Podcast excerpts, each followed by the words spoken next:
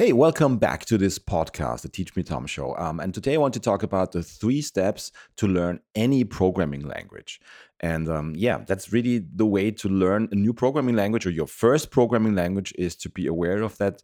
Um, you need to structure your learning path into three easy steps and you, you, need to follow them in order. Otherwise, you're just frustrated and confused and um, it's way harder than it's, it's, necessary. And the first step to learn any new prog programming language is to learn how to manage data. And we talked about this in this podcast, but let me reiterate it.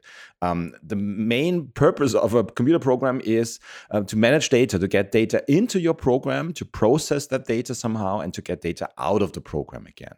And we also talked about um, a way to store um, that data into variables. Variables, the little compartments in a computer's memory. So the first step to learn any programming language is really to learn how to manage data using variables. You know, there's programming languages where you need to declare a variable, you need to define to the computer, hey, computer, I want to use this variable and I give it a name so I'm able to, you know, find it again.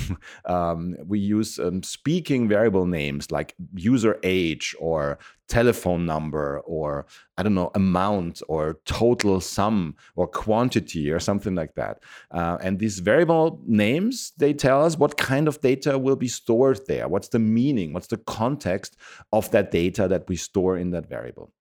For example, if you um, name a variable first name, then um, you expect it to, well, contain a, a user's first name. And uh, you expect it to be able to take um, alphanumerical characters, meaning numbers and uh, letters. Uh, and you need to be able to store that.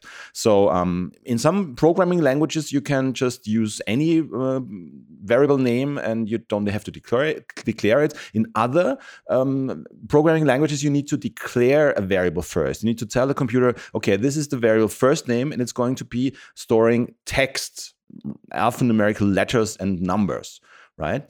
Um, there's other data types, other variable types like um, whole numbers, integer numbers. Integer is also one of these primitive um, data types that you need to be aware of, that you need to know. Usually, when you're learning a new programming language, there's a distinction between text uh, variable data types and, and numerical data types. And even the, the numerical ones, they fall into different um, categories like whole numbers, integer numbers, like um, floating point numbers um, so yeah, you need to learn about that. That's your first step to learn a new programming language is to learn how to get data into the variable um, and whether you are, need to declare this variable first, whether you need to tell the computer, hey, listen, I'm going to um, take uh, need a variable called user age, and it's going to be an integer variable. And there's a way to to well define that to the to the computer in the computer program.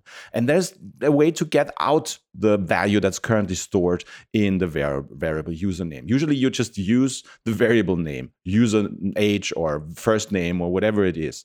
Um, and that's how you access that data again that you store. So that's basically two, two um, kinds of the, of the of two sides of the coin, right? You need to write data into the variable uh, and you need to be able to read data back from the variable. Write it into the compartment, like put a little post-it note, you could picture it, um, put it in the compartment, and then you take it out again. Um, and that's the first step to learn any programming language to learn how to manage data, to learn how to read data from variables, to how to write data into variables, the different variable data types. Um, there's also special kind of collection types, groups of, of uh, similar data like lists and arrays. You need to learn that. That's your first step to learn any programming language.